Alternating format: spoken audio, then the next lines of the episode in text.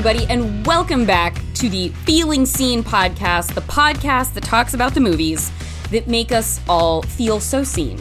My co host for today is a host herself, is an actor, first and foremost. Uh, actor, writer. Uh, you might recognize her from uh, Malum, which the trailer has been floating around the interwebs, and I hope you have checked it out. As we say on this podcast all the time, support independent cinema, support independent horror. And you might also know her from films such as Torn Hearts and Satanic Panic. Uh, but Clarke Wolfe does a million and one things, and I will leave it to her to tell you a little bit more about what any of those things are. Clarke, what else do the people need to know about you? Vital information before we get going today. Oh my gosh. Well, first of all, thank you for having me on. I really appreciate being here. Rufus, it was we were just talking about dogs. uh, Rufus does too.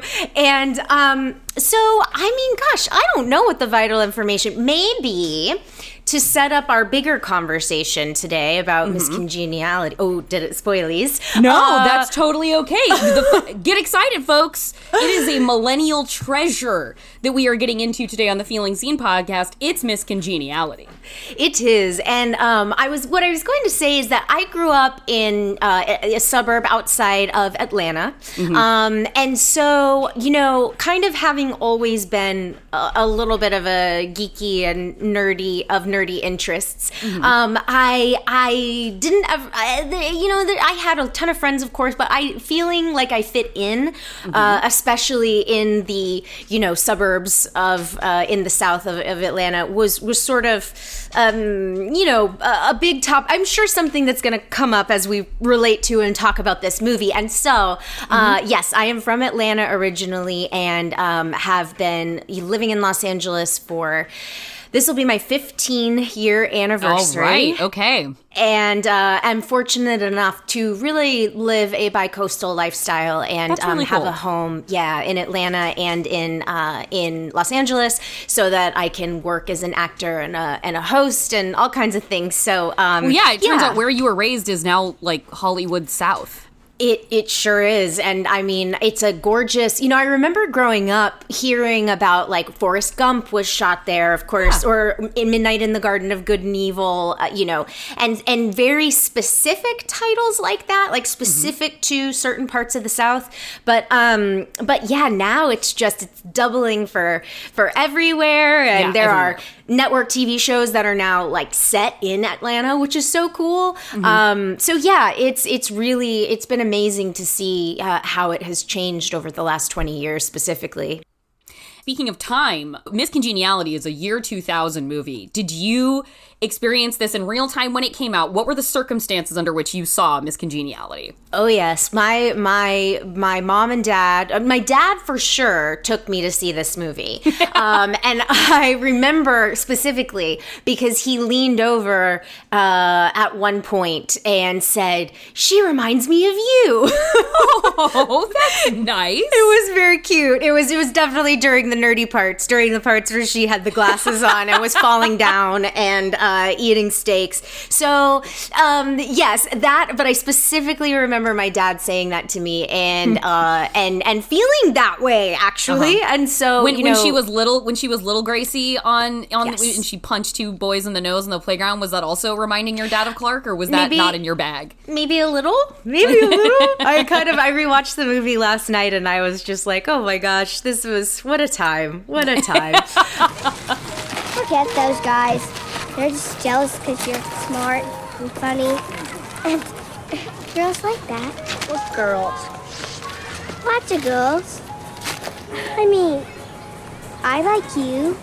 Well, I don't like you. Now everybody thinks I need a girl to fight for me. You are a dork brain. Ah!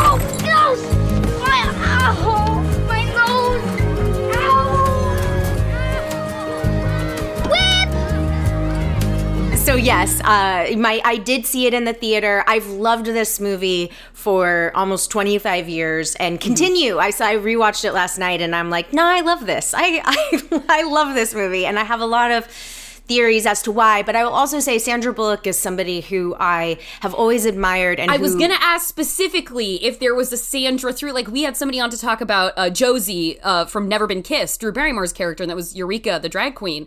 And it was kind of like the initial sort of pitch for what character Eureka wanted to pick was like Drew Barrymore generally. But Yeah. I can talk about this movie more specifically if you want. And I wondered if there was a Sandra effect coming in at that at that time. There absolutely is. Uh, you know, I also think for me, as a uh, you know, as somebody who has always been interested in film and television and pop culture, and somebody who's always sort of identified as as a feminist, I think that watch like I've had an Entertainment Weekly subscription since I was like ten or twelve years old, and so learning about the business and learning that, for to use the example, Sandra Bullock produced this movie, um, and she is a credited like solo card producer. This is her company, Fortis Films, and you know this is this movie made well over a hundred million dollars. Uh, it was a huge hit, and I feel like it just brings together so many of her strengths as an actor, as a comedian, as a storyteller. Um, and so that is something that I absolutely recognized even at the time and um, and have always appreciated and admired about about Sandra Bullock. You know what? I, I was having a conversation with somebody the other day about. We were talking about how, like, the, the aesthetics of the eras, basically, like how what the norms are, the way things change, and we kind of ended up localizing it on Sandra Bullock as this figure is sort of like kind of a bellwether for that change. Like Sandra Bullock. A, a beauty of the 90s, a, a beauty of now, a beauty of forever. But like, she was absolutely one of those sort of like beautiful girl next door. She was very much known for the way she could do the glow up transformation. Like, mm-hmm. Love Potion number nine, beginning with like clearly like the glasses and the unibrow and the frizzled hair and then there's a whole this whole movie revolves around initially the makeover from federal agent gracie hart to like what is it gracie Gracie Lou- Lou Freebush. Gracie Lou Freebush, Miss New Jersey at the Miss United States pageant where she goes undercover. And watching like watching the tenets of what glam was in 2000 through like the specific Sandra transformation that one movie to what it is now. Oh, like thinking of Sandra Bullock on a red carpet now, it's like Sandra Bullock on a red carpet now in her 50s is like the standard of glam that has just skyrocketed to un- inconceivable heights compared to like what the standard of glam was. Seeing 90s Sandra Bullock in her 20s on a red carpet like out there as a star as an A-lister it's like shit man we've really cranked the volume up pretty high over time I was all similarly just having a conversation about. Uh, I love those retrospectives that you know uh, Instagram does, or sometimes like magazines will do, where they have the person go through their red carpet wear. And there's one that I remember specifically. Mandy Moore did one, Oh, and okay. I, she's so. Mandy Moore is another person who I have always admired. You know i i think she's so authentically herself mm-hmm. and has grown into an incredible actress. Mm-hmm. Um i mean i i am a huge this is us fan mm-hmm. and the performance that she gives just throughout the generations is incredible. And and also her embracing herself is a singer songwriter with a more folk kind of indie edge versus like the pop place that she started. But as a pop star who clearly very much didn't quite fit in with the Britneys or the Christinas you know but Mandy was always so um humble and sweet and Yeah. charming and then but anyway i saw her do one where she looked back at her looks and she was like i didn't have a stylist then i was just like showing up places in life just like what was i wearing but she i love the moments it. where you get people who are like that was before i had a stylist and I know, like, I've seen Anne Hathaway do something similar, like, and and even, you know, like. I have been really fortunate that uh, uh, Satanic Panic had a actual premiere um, and and had a had a world premiere at the Overlook Fin- Film Festival, but then it did have an LA screening at the Egyptian, and I there was there, was a hoot. yeah, and there was a red carpet, Mm-hmm. and but I dressed myself, of course,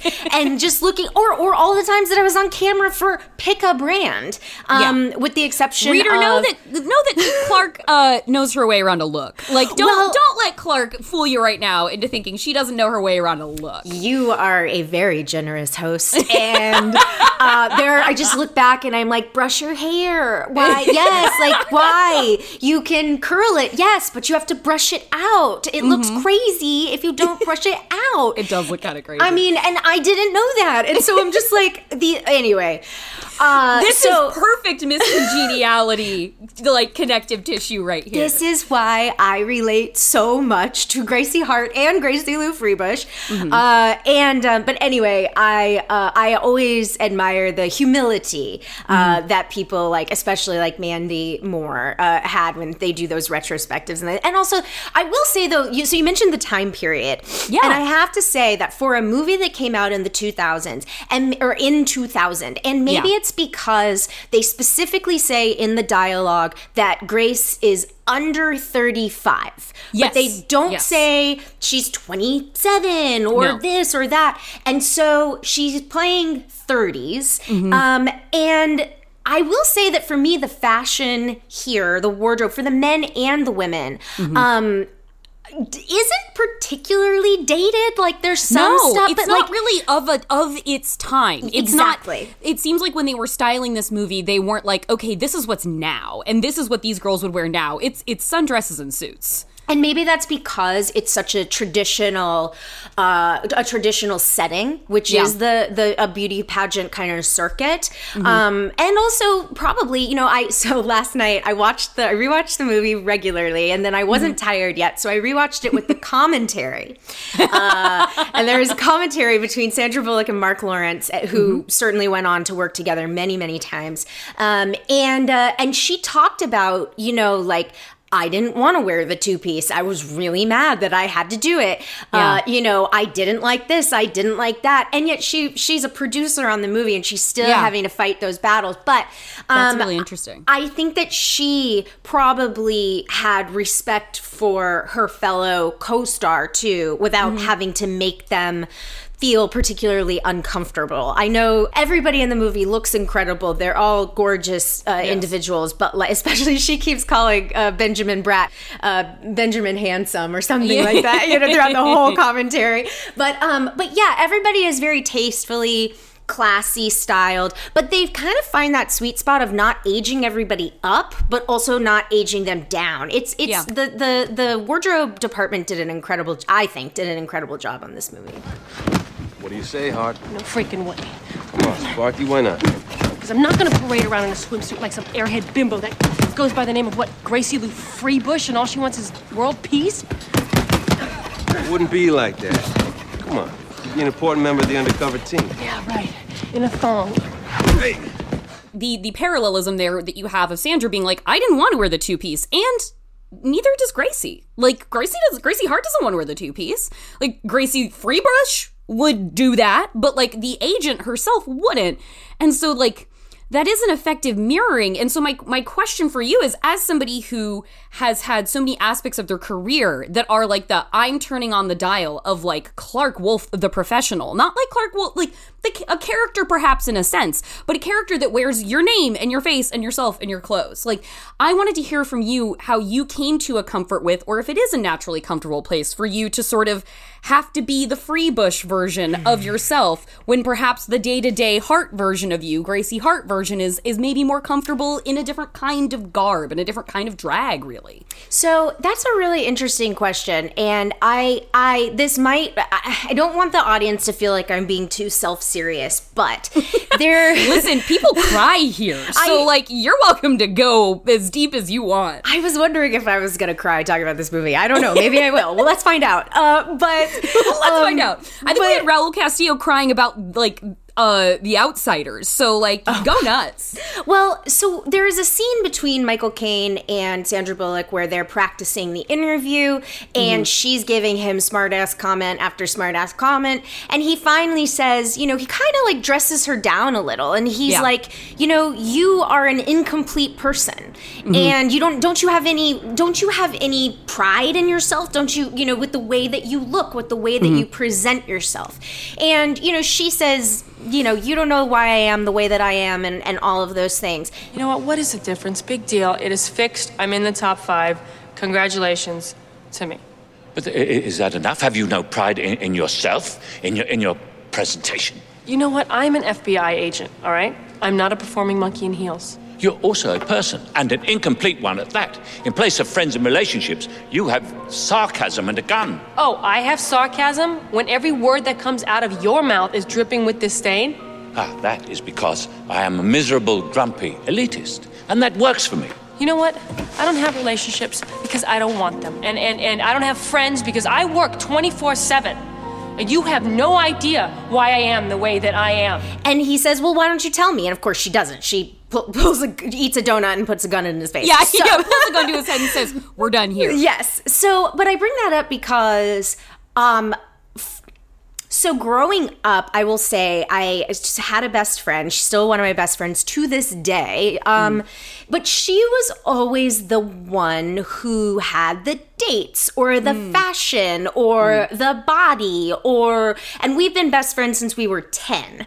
Um, and that's not me being like falsely modest. As somebody who's spent their life surrounded by hot friends, I'm perfectly comfortable being like, listen, I had hot friends and I, I wasn't the hot friend. Shit, Yeah. that's how the math shakes out sometimes, guys. I mean, honestly, yeah, when you're kind of the one with glasses who likes Buffy, and then you have this like smoke show as your best friend, guess who boys aren't talking to? um, it's me. so, what I will say to answer your question is I have actively, over mm-hmm. the years, had to sort of rewire my brain and take that pride and mm-hmm. consideration. And you know we we throw i know it's so cliche we throw the term self-care around very casually right now but like mm-hmm. there is something to be said for taking care of yourself and believing that you are worth taking care of. And i think that is the thing that has really been like a lifelong struggle that that scene in miss congeniality always kind of just needles at me because i'm like oh god i know exactly what they're talking about. And so now what i've done is i actually have a garment rack in my bedroom and i pull clothes uh for seasons every season because if it were up to me and I, I realize now i'm actually wearing my uniform which is jeans and a black sweater um, but but like if it were up to me i would put on jeans and a black sweater and my hair up and i would look i you know i wouldn't take that extra time and consideration in terms of how i want to present myself to the world. And and that's just one way like not saying that all of one's own self-worth hinges on clothing or this or that but like that is that is truly a way that i have to every day remind mm-hmm. myself like hey take take a second brush like we're saying brush your hair. Like Yeah. you know take be proud of who you are and be comfortable in your in you know your own skin and your own clothes of course. Like i'm not trying mm-hmm. to be somebody that i'm not but i do think there's an element of being the best version of myself mm-hmm. that i can be on the days that i feel like i'm capable of being that person Mm-hmm. that leads to something that really interests me, which is that like knowing, like you know, like you said, you're coming up on your like your 15 years out here, and you have worked in this industry in so many capacities, and I wonder, like, how has the sort of evolution been with like coming to that point where like you find like the self-supportive version to be like i'm gonna put these seasons of clothes out and i'm gonna brush out the curls. Like i'm gonna do those things because that makes me feel like the version of me that that is most proud of myself. How have you found or if perhaps you're still working on it to reach that place of balance between like the federal agent and the beauty pageant queen and where you exist in the middle of that that actually makes you feel like your fullest self as spo- as opposed to responding to those sort of external voices about what's telling who's telling you what's most important It's it's been fascinating because certainly, I mean, I as you just said, I've and as I mentioned earlier, I've been in LA for 15 years. In fact, I I didn't think I would ever like Los Angeles because I thought Los Angeles was entourage. Um, truly, I was like, I, there, there are no normal people in Los Angeles. Yeah, yeah. Uh, and that is not true. Uh, and I, I love Los true. Angeles. Yeah. It is a very, it's a, it's two a, things can be true entourage is bad and la is not entourage Correct. That is exactly right. We love two truths. Uh, we love the two truths principle from therapy. Uh, but, you know, so I say that to say, though, I've been here for a long time. And in the past 10 years is when my I kind of clicked as a host mm-hmm. um, and started that portion of my career. And mm-hmm. over the last, I'd say, three or four years, now I'm sort of really hopefully about to embark in the more narrative side as an actor and as a writer mm-hmm. and so on. But I bring that up because I have been invisible in this town. I have felt invisible in this town. And when I say that, I know, again, I recognize that I am you know, uh, a, a cis white lady from the suburbs. Um, Yes. I totally acknowledge that. However, in a town and an industry where there's always going to be a hundred someones who are mo- quote unquote more important or Right. more attractive. Yeah. I, I've been an assistant to a teen actress and Mm-hmm. felt invisible and old at 26 years old. Felt old at 26. Yeah. what?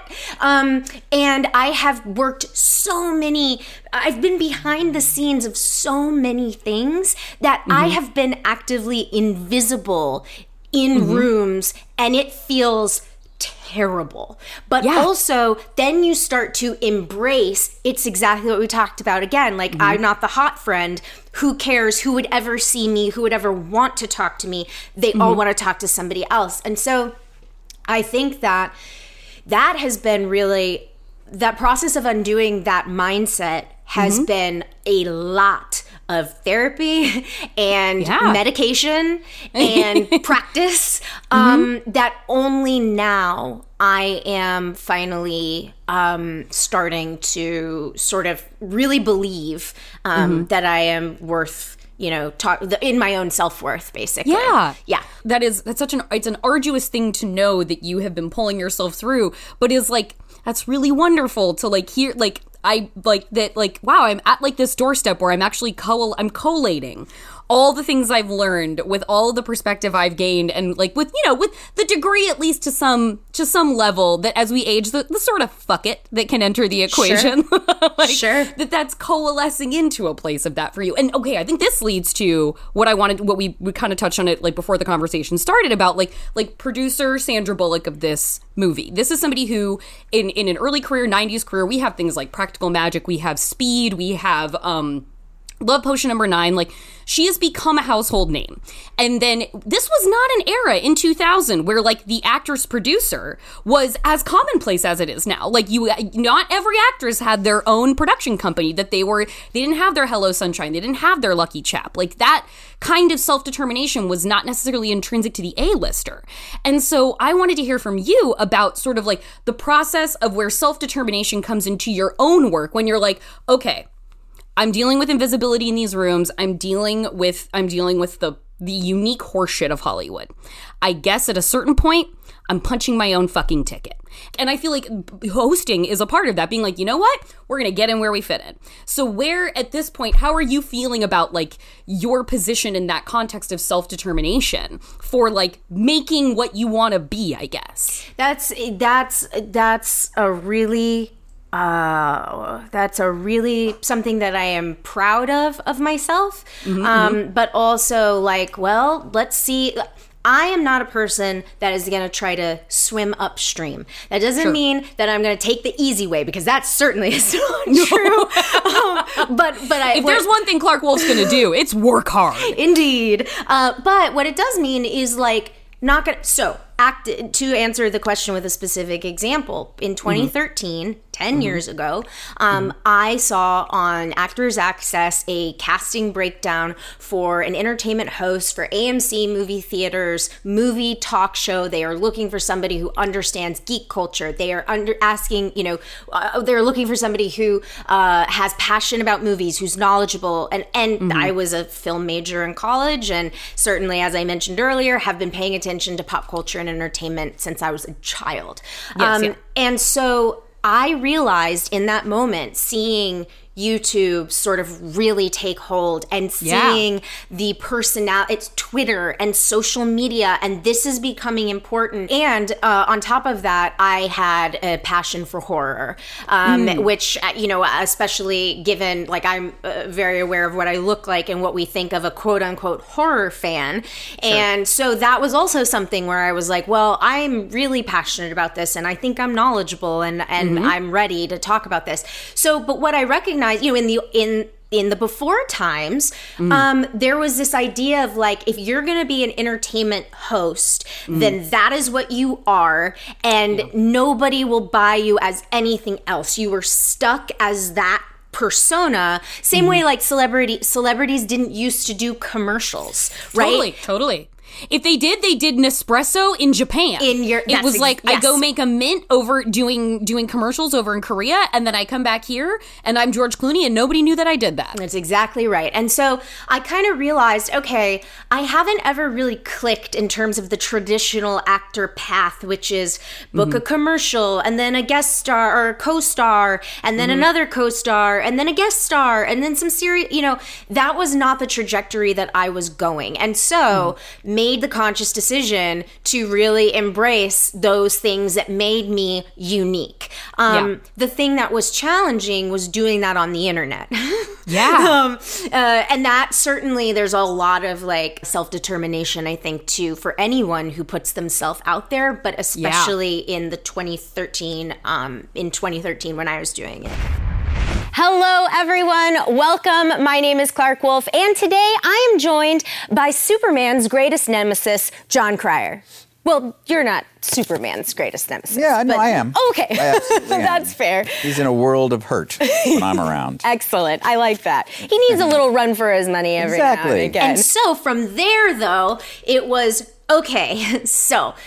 Where am I? I'm in these rooms where I'm invisible. Well, mm-hmm. who can I talk to? And, you mm-hmm. know, and I am not the person, by the way, who can walk into a party, not know anyone, and approach someone. You are very mm-hmm. good at this, Jordan. You can make friends with anybody, and you just walk right up and you are like so yourself, and you will mm. interview somebody right then and there, which I is am sure that's the first conversation I ever have with you. Was Yes. just being like, she looks like someone I want to talk to. which I love about you. Um, but that is not something that I have ever been good at. And so again, getting over those things and Yeah. and you know actively correcting them. But I think so bringing your own seat to the table though and taking charge like we were talking about with Sandra Bullock and and being a producer and telling the stories she wanted to tell whether you know Fortis did I believe Fortis did do practical magic but they definitely did Hope Floats. Um Mm, yes, yes, yes. directed by Forest Whitaker, which is one of my favorite pieces of trivia.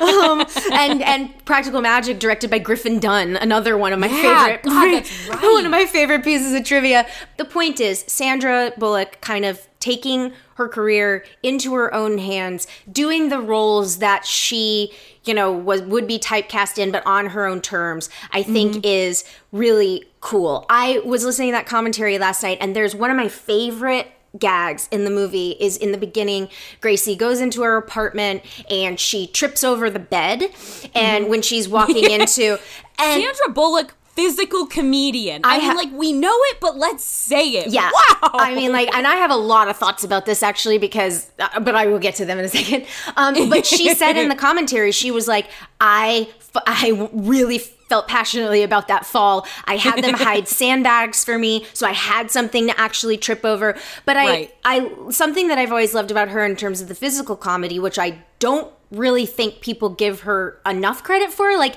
I think that there's this this thing that happened from you know probably 2000 on. It, This mm-hmm. this like pretty girls in rom coms fall down, and and you know, yeah, and and I'm like the the thing that makes Sandra Bullock actually funny because you'll notice actually in most of Miss Congeniality, Donald mm. Petrie shoots it wide. He shoots it wide because she's actually capable of doing the fall. Right, right, yeah. Like when she falls into the side of the bus Yes, and then up the- into the bus when Yes. she's boarding the pageant bus. she's falling. Yes. she's going down. she is a physical actor. She is a very athletic actor, and it's something that I've always really admired about her. But but anyway, she was fighting for that pratfall basically, and Mm, okay. she she but because I think she understood not only the comedy but her comedy. And. Yeah. what makes her not Julia Roberts, right? Because at that Right. time, these were the two, I would argue, the two big. I guess Legally Blonde comes out in 2000, so Reese is kind of coming up as well. Um, At least I think. But these like these parallel brunettes because Yes. like there's really only one in room for one at a time. That's like, right. There's these two brunettes in in uh, Julia Roberts and Sandra Bullock. That's right.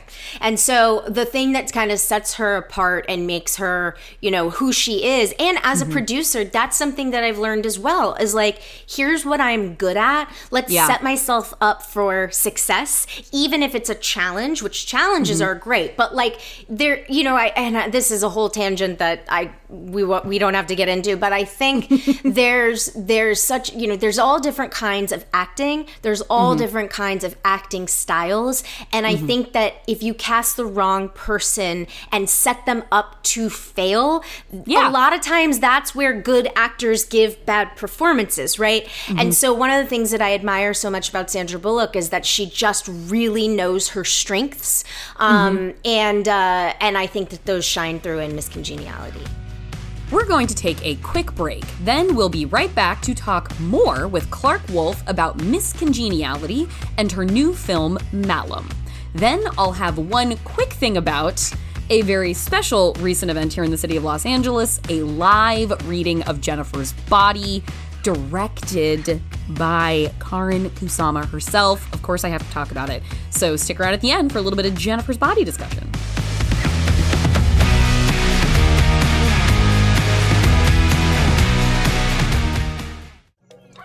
Are you tired of being picked on for only wanting to talk about your cat at parties? Do you feel as though your friends don't understand the depth of love you have for your guinea pig? When you look around a room of people, do you wonder if they know sloths only have to eat one leaf a month? Have you ever dumped someone for saying they're just not an animal person? Us too. She's Alexis B. Preston, She's Ella McLeod. and we host Comfort Creatures, the show where you can't talk about your pets too much, animal trivia is our love language, and dragons are just as real as dinosaurs. Tune into Comfort Creatures every Thursday on Maximum Fun.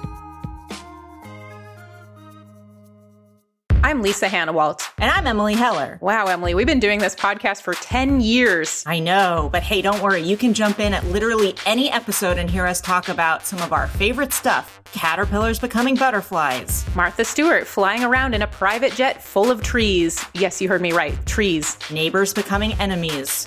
Just kidding. Whatever messed up stuff we can find on Wikipedia. Our impeccable taste in everything from dogs to TV shows to bodily functions. And horses. Lots and lots of horses. Come for our horned up rants about the world, stay for the catchy theme songs. You might not learn anything, but we're a good hang. Baby Geniuses, every other week on MaximumFun.org.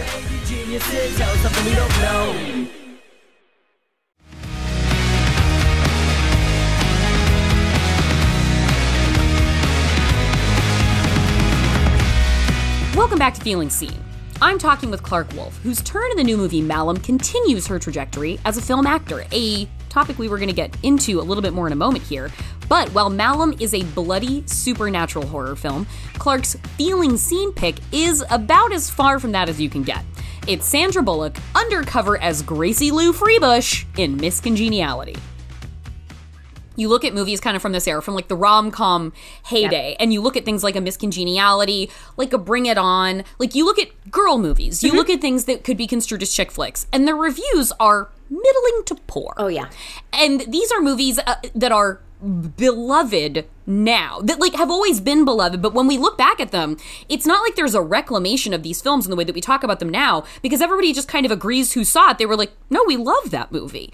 Miss congeniality has like a 40 per something 40 something percent aggregate rating. So what i think you have is in this era where you have um, sort of a routine dismissal of films targeted at women and gays honestly Yep. like there's this sort of dismissal of their purchasing power their sense of humor their mindset their world experience while you have somebody who is so shrewdly and keenly aware of their skills and abilities in Sandra Bullock, who's like no, I will play the weirdo. I will play the odd duck. I will play the bimbo in in a way. And I will and I am so aware of why and how I'm good at this but I'm going to be very specific about how I deploy it to where, like, I feel like the spe- specificity and intention of a Sandra Bullock honors that kind of like dismissed chick flick category of interest and acting that's so that has so much savvy and intelligence behind it like to watch something like that the commentary and be like none of this is a fucking accident. Like she didn't just show up and literally stumble her way around set. This is someone who knows their shit. And i think giving the integrity and attention to detail of something like that i really think speaks to the craft that gets applied to these films that they were not honored for critically at the time when they came out. I also think that you know there she and Marc Lawrence were savvy enough to put into the script of Miss Congeniality the criticism of that type of pag- through the vein of the pageant it, they are Mhm. addressing the dismissal and calling these girls uh, stupid and making Yeah. fun of them and ad- and addressing the patriarchy's need to fit these women into a very clean uh, you know cookie cutter image and Mhm. uh, having Grace believe those things too and then Completely. learn yeah, something She's bought in. She's bought into the line Yes. that this is basic bitch stuff. Yes. That like no self-respecting girl would be in one of these pageants. I'm not one of them. New Jersey. As you may know, there are many who consider the Miss United States pageant to be outdated and anti feminist. What would you say to them? Oh my. God. Well, I would have to say I used to be one of them. And then I came here and I realized that these women are smart, terrific people who are just trying to make a difference in the world. And we've become really good friends.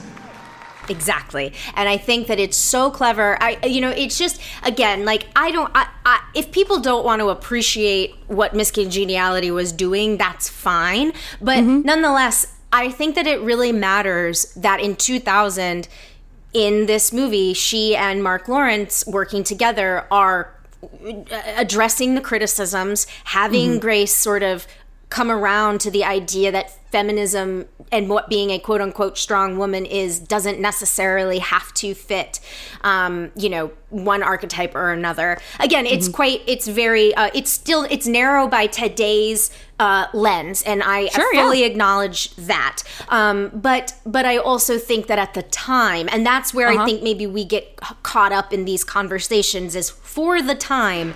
Um, Yeah. it was quite progressive, and I think really impressive um, that she was able to do that as a producer movie star. This movie is such a fascinating time capsule of its sociology. Because it like there there there's that great part on the stage where like they're announcing the top 5 finalists in the pageant and Miss New York doesn't make it.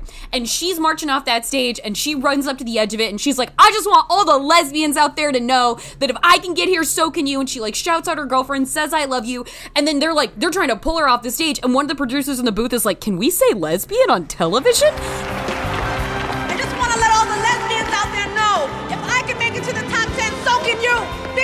Big up to Brooklyn. Yo! Get her off of there. Go to Stan. Yo! Tina, I love you, baby. Oh, got it. I love you, Karen. No, Tina. I love you, baby. And we'll be right back with our final five lesbians. Interviews. Bumper, commercial. Can we say lesbians? You got a problem with that? Cause like that's fucking true. Like the idea that like saying lesbian on television during a pageant would be like cut her off, cut her off. But also the movie's doing it and it's having her there and it's using it as a gag, but it's also inserting it where it doesn't need to be there. There are like swishy jokes at the expense of Michael Caine's character, who's very implicitly gay. And then when we get that great bit with him and Benjamin Bratt, where like he's bringing him backstage, he's like, "Don't worry, he's with me," and like we're meant to believe that he's implying they're a couple.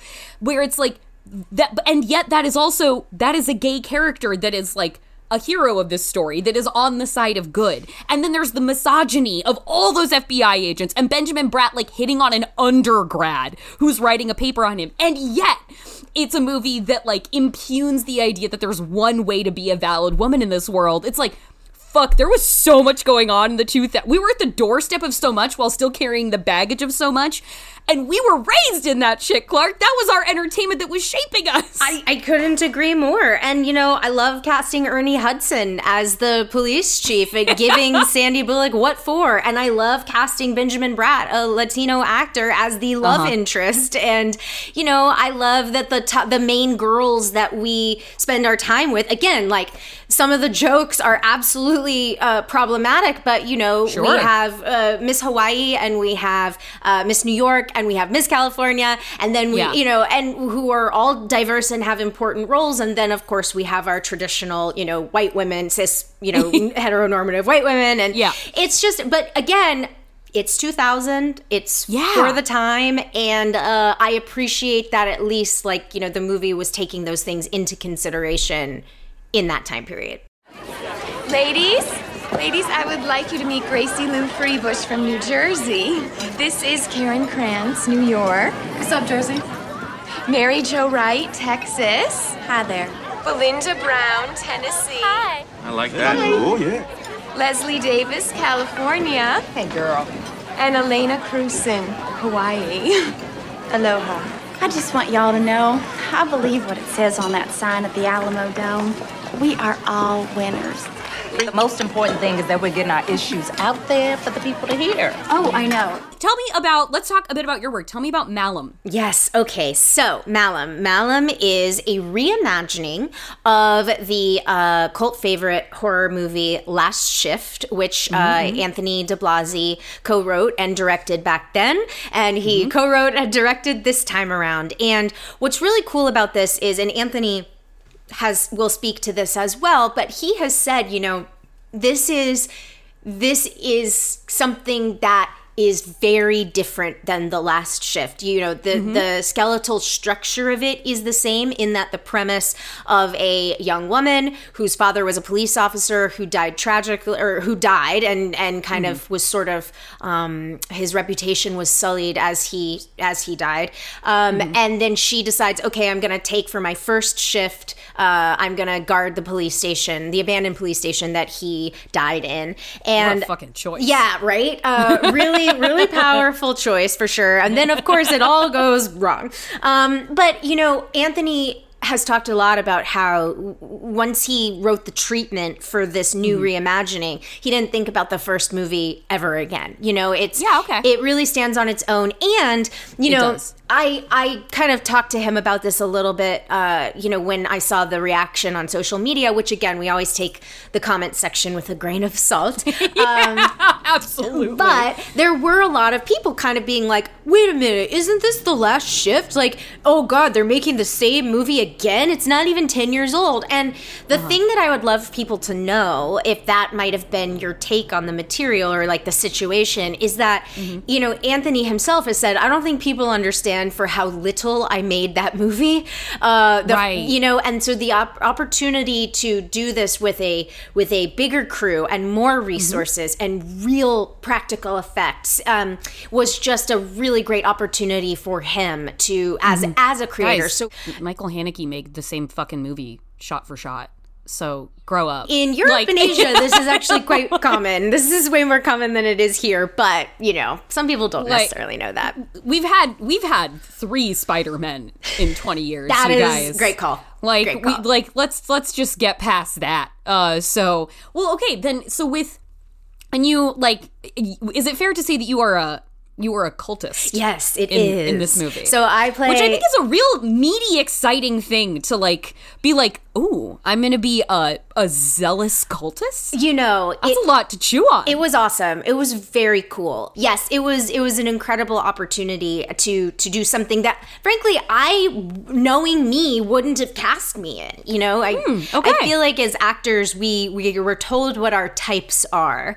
And yeah, and cult I don't know. I just didn't. I would not. I didn't think that I would cast myself as that part. But I will say, when I did the audition, which my Uh-huh. mom helped me with, by the way, my mom read with me, which was hilarious. Um, um, but when I did the audition, I was like, oh. I think I did a really good job. and you know what I mean? Turns out. Turns out. And then and, and then I did, you know, Anthony and I had known each other like kind of casually on Twitter, but we had we did not we had not known each other in real life. Right, yeah. And and so it wasn't the type of thing where I could have reached It out to him. It was parasocial. It was parasocial. Exactly. Like I couldn't call him and be like, "Hey, I'm auditioning for your movie." It was more Yeah. like we had friends in common, and one of which had directed me um, in something else. And I said, "Hey, I just auditioned for Anthony's new movie. Would you mind like texting him and just letting him know you liked working with me?" And he was like, Yeah, "Absolutely." please. Um, which is also, by the way, taking your career into your own hands.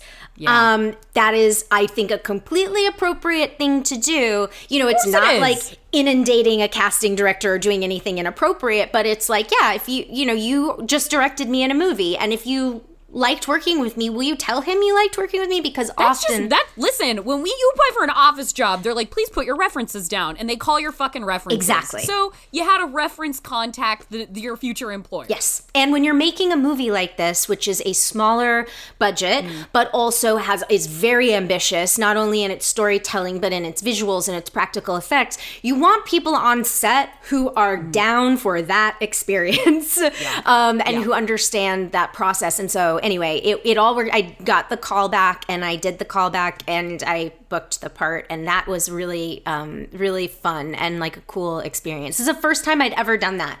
Really, I had direct I had auditioned for Friends before, but not made it to a callback and then like with a stranger and then kind of you know uh, and then booking a role. So so that was that was very cool. What does having an achievement like that do for you in terms of your view of the possible?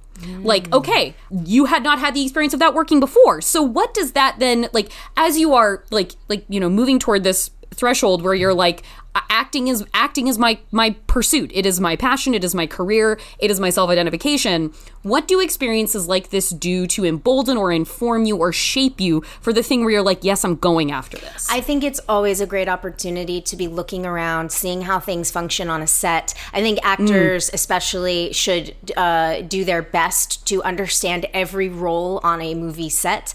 I think Um, that's a great piece of advice. and and the more you do, the more you realize you you become a better actor uh, technically as well. You know, Mhm. if you understand, okay, here's where the light is, and here's where you know it sounds kind of cliche and easy, but but to really appreciate the craft Mhm. that everyone else on set is committed to um, Mhm. is really important, I think. And for me, every time I go on set, I actively try to remind myself that I belong here.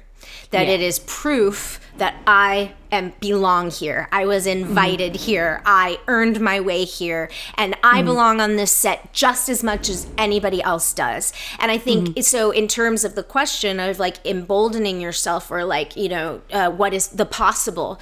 Every time you're, mm-hmm. you know, like I've spent I've done so many movies where I did one day on set, which was amazing. And I and I was so grateful for all of those opportunities. But this time I did like 5 days on set.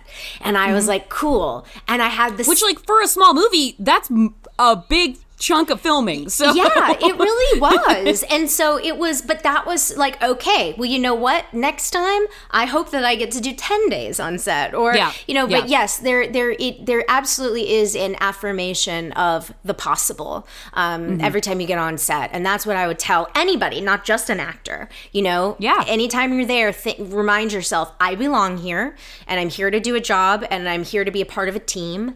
Um, Mhm and uh, and I think that that will make your work so much better. Again, in front of or behind the camera. Thank you so much, Clarke, for taking the time to talk to me today about all of this. I really appreciate it. I really appreciate it too. Thank you for for having me, and thank you for allowing me to talk about Malum and Miss Congeniality, the two most polar opposite movies you could possibly. You have seen it. Can you think of a movie more opposite than Miss Congeniality? No, like I can't off the top of my head do that. It- and you can see it. It does begin a theatrical run on March 31st, correct? It does, March 31st. And y'all, just so you know, I'm, we've been kind of like underlining this. When we say it becomes it begins a theatrical run, it's a real theatrical run. Like it's not going to be on VOD in a week. Congratulations! Thank That's you. very exciting. It's very exciting. So if you can, you know, support the independent horror space in theaters. You know, like the Skinamarink and the Winnie the Pooh. Get out there and do your Skinamarink Your duty, everybody. But yeah, it's we're really on, only going to be in theaters um, for a while. So if you can,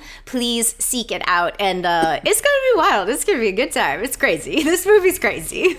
Yeah, the the lead performance. She really has to. She puts this performance on her back and just like terrors her way through it, and she's phenomenal. Jessie Sula, we love her. Well, thank you again, Clarke, for coming on. Thank today. you, Jordan.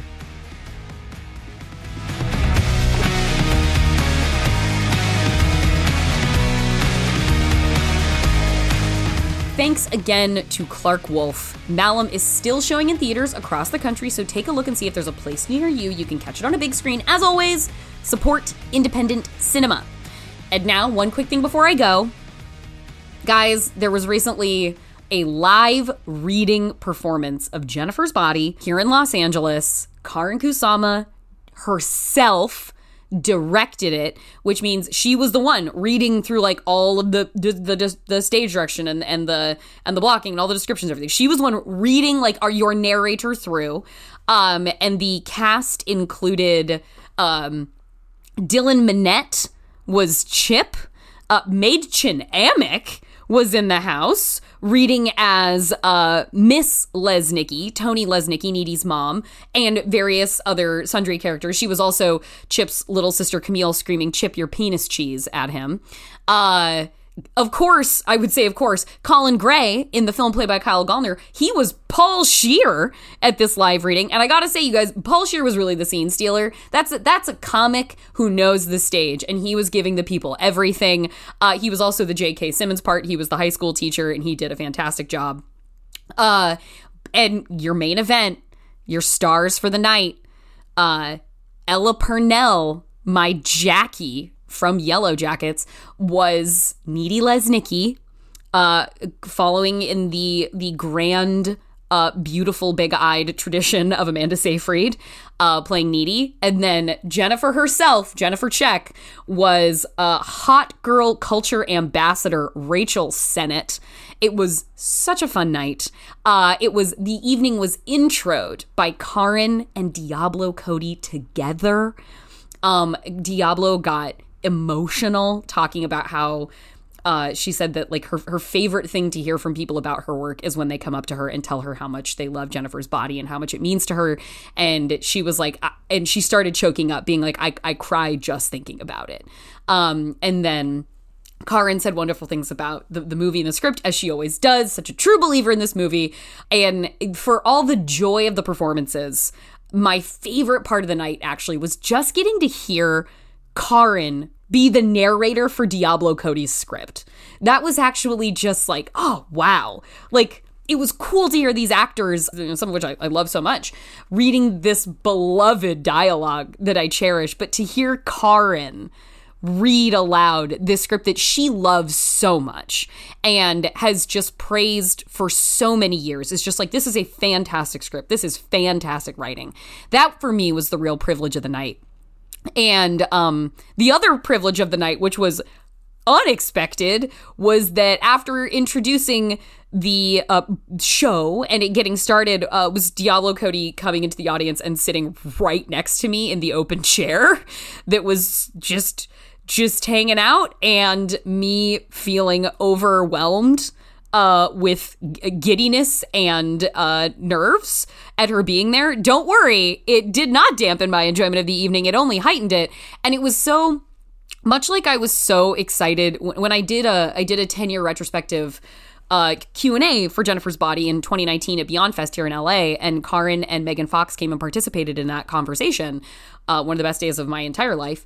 And one of the highlights of that day was right before we went on stage, everybody kind of milling around in the wings while the movie was still playing, and um, watching Megan watch the screen right before we walked out and just having this the most wonderful sort of look of delight on her face at what she was seeing like sincerely enjoying the movie while also finally hearing people sincerely enjoy watching it.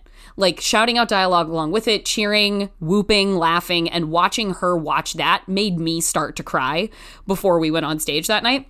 Um, and then to to sit next to Diablo Cody while watching this live read of Jennifer's Body with Karyn reading the script up there with them and her just having expressed like how emotional and happy it makes her like more than to hear like compliments about any of her other work that that hearing compliments about Jennifer's Body sets it apart stands apart from sort of anything else. And then to watch her sincerely enjoying herself like laughing throughout the night like cheering for the performers having a good time and being in proximity to her while she was delighting in all of these fans. Like you're you're at this event, you are a true believer and like you probably always have been.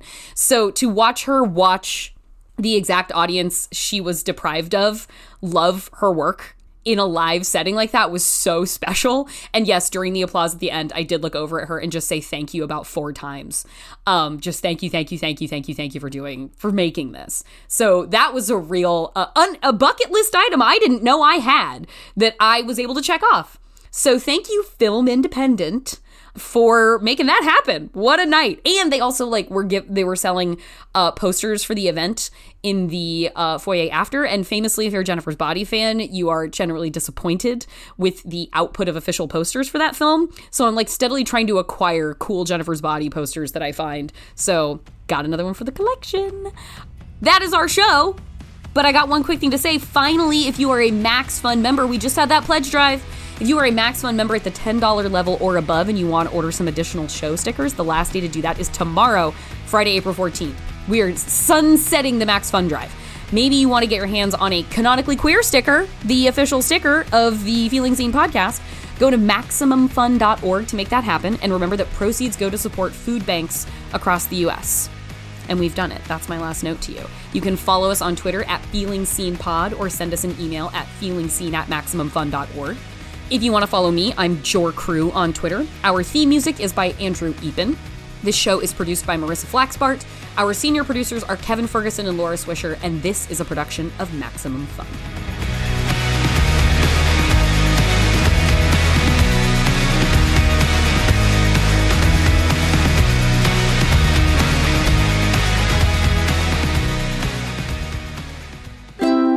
MaximumFun.org. Comedy and culture. Artist owned, audience supported.